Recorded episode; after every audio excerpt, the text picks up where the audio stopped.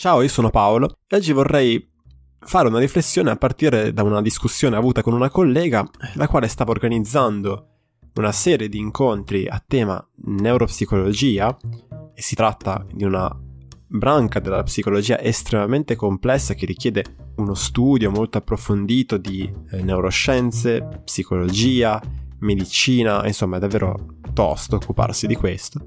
E lei voleva fare questi incontri eh, divulgativi, quindi con uno sforzo dietro volto a non tanto semplificare, ma rendere la materia accessibile anche a chi di queste cose non ne sa nulla ne sa molto poco, creando del materiale ad hoc, delle slide, qualcosa da lasciare, insomma, attraverso un grande lavoro di preparazione e di studio. Ero contentissimo di ascoltare questo progetto perché mi sembrava un'assoluta figata.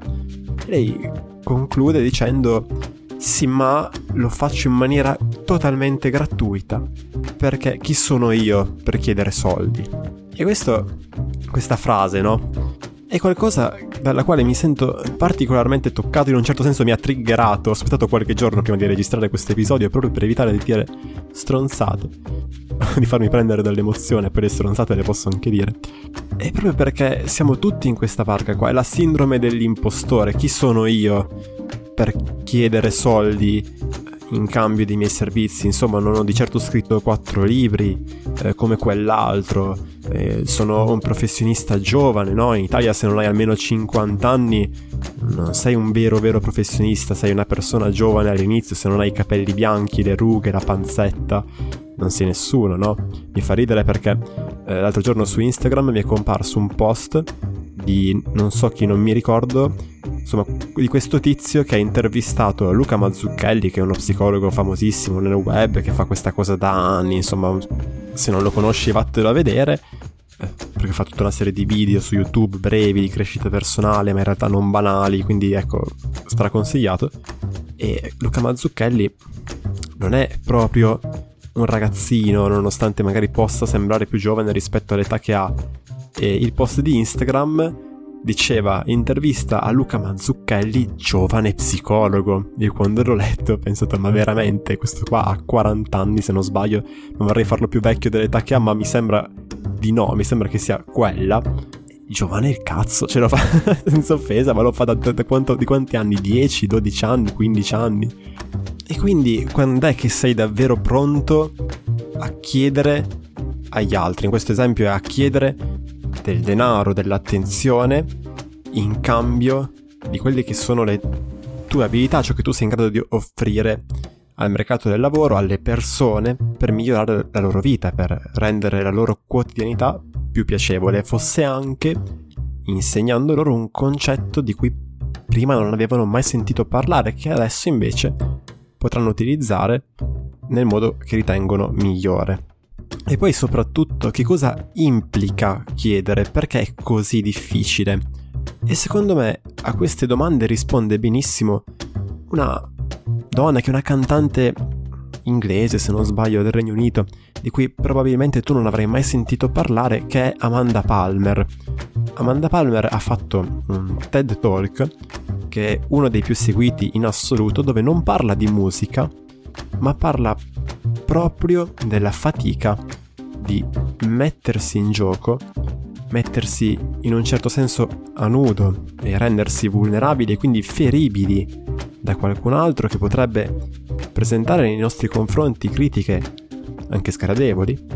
E come questo in realtà è l'unico modo per creare una connessione con l'altro e dargli la possibilità di venirci incontro ed aiutarci. Te lo lascio in descrizione perché è un TED Talk bellissimo e ha scritto un libro omonimo che fa ampiamente riferimento a quella che è la sua biografia personale per spiegare questo concetto e racconta nel libro, così come nel talk, come nel campo musicale non esiste un momento in cui tu sei, diciamo, autorizzato a chiedere, non esiste il certificato da musicista.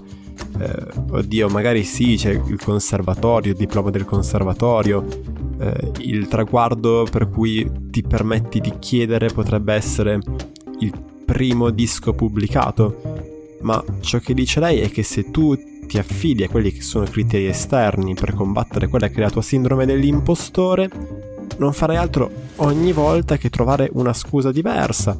E quindi sarà sempre rimandato il momento in cui tu puoi sentirti autorizzato a sentirti, sì, l'ho detto due volte, esatto, un professionista, cioè qualcuno di competente nel suo ambito, qualcuno in grado nel suo piccolo di portare quel valore aggiunto alla vita delle persone, fosse anche, come nel suo caso, nel caso di Amanda Palmer, attraverso intrattenimento. Amanda racconta, mi sembra nel suo libro più che nel suo talk, di come avesse paura costantemente per un bel po' di anni, no? Che durante un suo show arrivassero persone in qualche modo autorevoli che le dicessero o le urlassero anzi contro scendi da quel palco, non sei una vera musicista, sei un falso, lo sappiamo che non hai mai davvero studiato musica, ma ti stai solo improvvisando.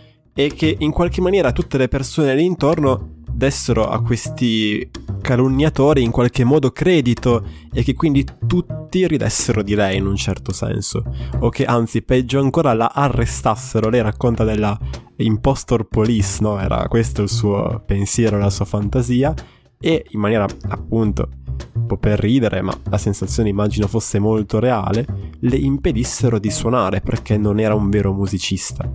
Ed esplora la sindrome dell'impostore da tantissimi punti di vista, raccontando come non è di fatto una questione di successi oggettivi, lei continuava a ricevere eh, occasioni per suonare e anche così questa sensazione rimaneva, cominciava a registrare e a produrre i primi dischi che avevano anche un discreto successo di, di vendite e anche così quella sensazione rimaneva. Si era convinta ad un certo punto che sarebbe scomparsa quando avrebbe firmato un contratto con una casa discografica, un'etichetta importante. Riesce nel suo intento e quella sindrome e quella sensazione sgradevole resta lì. E come fa quindi a liberarsene? Beh, lei comincia fin da subito in realtà, e questa cosa richiede il suo tempo per innestarsi in un certo senso, a chiedere, a connettersi il più possibile agli altri. Abbiamo parlato qualche episodio fa di vulnerabilità, lei è una sorta di maestra della vulnerabilità. Si tratta di una persona che fin dall'inizio della sua carriera musicale chiedeva soldi passando col cappello al suo audience, al suo pubblico, addirittura racconta durante degli spettacoli a pagamento in cui non solo c'era già il biglietto per entrare ma lei chiedeva in maniera volontaria soldi alle persone presenti. Amanda Palmer viene chiamata per fare quel talk di cui ti ho parlato all'inizio perché è riuscita ad un certo punto a costruire la più grande campagna di crowdfunding in ambito musicale, avendo come target quello di raccogliere 100.000 dollari e riuscendo a raccoglierne più di un milione. E la critica che le è stata fatta è quella di essere una cattona, di essere una persona che non fa altro che scroccare dagli altri per via della loro benevolenza, del loro buon cuore e che non ha alcun diritto di farlo perché ci sono in giro persone molto più in gamba di lei che si guadagnano il pane nel modo tradizionale, non scroccando soldi dalle persone attraverso questi mezzi di internet, eccetera, eccetera. Ed è interessante capire come risponderei a questa critica. Cioè, ad un certo punto è un po' come se si fosse realizzato no? quello che era il suo peggior incubo, cioè quello che qualcuno le venisse a dire fisicamente eh, non sei nessuno per fare questa cosa. E lei risponde, risponde secondo me in un modo molto bello, no? Eh, anche la collega del racconto che ti ho fatto all'inizio diceva questo, io non chiedo soldi ai miei eventi di questo tipo perché non è un corso, sono eventi e quindi mi sembra di chiedere l'elemosina, come se ci fosse qualcosa di sminuente nel chiedere aiuto, in questo caso economico, agli altri. E Amanda Palmer risponde a questa critica in un modo che secondo me è bellissimo, no? Lei racconta, sai, non è che puoi andare semplicemente da una persona e chiedere dei soldi e aspettarti che questa te li dia. In realtà questo gesto, che è quello che poi viene criticato, no? che quello che si vede del soldo che viene dato, presuppone la creazione di una relazione di fiducia con la persona che si ha di fronte. Amanda Palmer riesce a raccogliere un milione di dollari perché per anni ha intrattenuto coi suoi follower, col suo seguito, un rapporto molto particolare in cui lei condivideva con queste persone parti mai troppo intime ma relativamente personali della sua vita, rendendoli quasi partecipi di questa impresa che era la sua, della creazione della sua carriera musicale, condividendo con loro pensieri, dubbi, momenti di insicurezza e a sua volta ascoltando quelli che erano i pensieri e i dubbi e i momenti di insicurezza del suo seguito, di quelle persone che in qualche modo si ritrovavano nelle situazioni da lei descritta e si sentivano un pochino meno soli. L'atto stesso di chiedere, che lei racconta essere sì, quella volta soldi, ma altre volte magari ospitalità per lei e il suo gruppo in una città in cui non avevano nessun appoggio, o un locale in cui suonare, o una collaborazione con un altro gruppo, piuttosto che, poi fa ridere, un pianoforte, un pianoforte scusate, una, un piano elettrico, no? Eh, quando il suo si era distrutto e aveva uno show da fare la sera stessa. Utilizzare nel suo caso i social per fare questo. Non era semplicemente un modo per ottenere ciò che le serviva, era esso stesso un modo di connettersi col, col suo gruppo, con le persone che incontrava. Chiedere infatti, è un atto di estremo coraggio perché presuppone il rendersi, almeno per un momento, vulnerabili. Il che significa dare letteralmente la possibilità all'altra persona di farti almeno un po' del male, cioè di insultarti sostanzialmente, di trattarti con sufficienza, ok? Ma è anche il modo, forse l'unico, con cui puoi creare una relazione con questa persona perché le permetti, facendolo tu per primo, di fare lo stesso con te, cioè di rendersi vulnerabili, di aprirsi un pochino a qualcosa di nuovo, che in questo caso sei tu. Tutto questo suonerà un pochino smielato, credo, non lo so, però mh, mm, lo trovo particolarmente importante eh, proprio perché se dovessi così, no, trarre un bilancio da quest'anno passato, ciò che più mi ha frenato eh, non è stato tanto, sì, vabbè, il coronavirus, la chiusura di tutto quanto, ecco, sicuramente ha avuto un certo impatto, no? Come per tutti, no? Ma quello che è stato il limite maggiore del mio modo di muovermi come libero professionista, come psicologo in primis, è stato il non aprirmi e non cercare collaborazioni con persone che in qualche modo magari ammiravo, mi andavano a genio o con le quali mi sarebbe piaciuto semplicemente fare qualche cosa. Ciò che puoi fare da solo, per quanto tu sia in gamba, è comunque limitato rispetto alle possibilità, spesso non prevedibili, no? E di nuovo il bilanciere, mi sembra che si chiami di Taleb, di cui ho parlato in altri episodi. Tu puoi più o meno prevedere quello che potrebbe essere un possibile outcome negativo no? dell'aprirti con quest'altra persona, ad esempio che ti rifiuti okay, in qualche modo, ma non puoi prevedere le possibilità positive che arrivino, che potrebbe essere un immediato beneficio, rimaniamo in ambito lavorativo, no? Una collaborazione con quella persona lì, ma chissà che cosa potrebbe venire fuori Potresti magari, non lo so, stringere un rapporto di amicizia con questa persona, seguirla ogni tanto nei suoi eventi, nelle sue attività e ritrovarti anni dopo in una di queste situazioni a conoscere quella persona con la quale magari creerai una relazione di un altro tipo, no? Mm, non so la persona con cui passerai tutta la vita, cioè questo sto sparando a caso ovviamente, però è veramente è l'idea di fondo che è importante, che tu stai realmente correndo un rischio, eh, renderti vulnerabile sul serio eh, significa veramente creare la possibilità perché una persona dica eh, guarda questo strambo, no? Che poi è, è questa la sindrome dell'impostore appunto. Eh, guarda questo freak, eh, che cosa sta facendo, no? Eh, però il pro è quello di far sì che altre persone riconoscendoti per ciò che sei possano in qualche modo venirti incontro.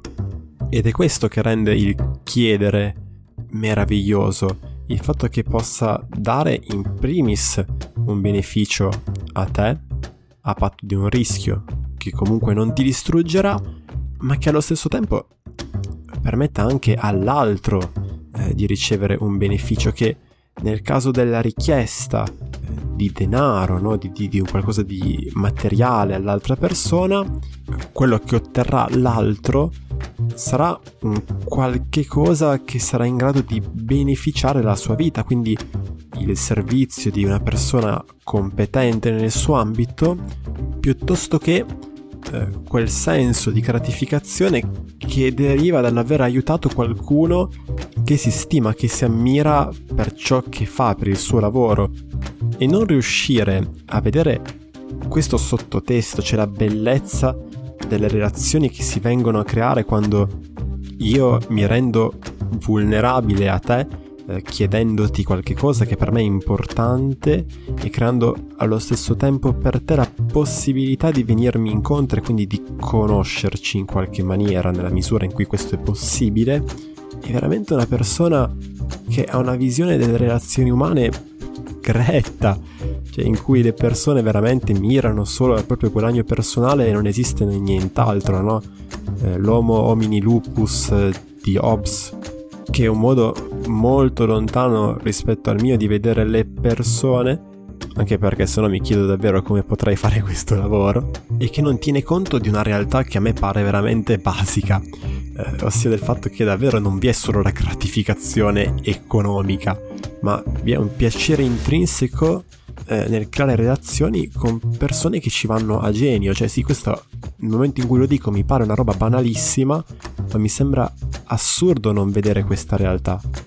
E poi, no, per finire questo episodio, eh, mi viene in mente un'ultima ragione per cui, ma probabilmente ve ne sarebbero altre, però in questo momento mi viene in mente un'ultima ragione per cui è davvero importante chiedere che davvero non può essere ridotto all'elemosinare, perché se tu ti sei mai ritrovato e probabilmente ti sei ritrovato in una situazione di questo tipo, conosci bene il coraggio che ci vuole per fare un gesto che al di fuori appare così semplice, no? Quello di rendersi soggetti a critiche, sostanzialmente. E questa ragione è che fare l'opposto, cioè chiuderti in te stesso, non è un danno solamente per te, ma lo diventa per tutte le persone che ti stanno intorno.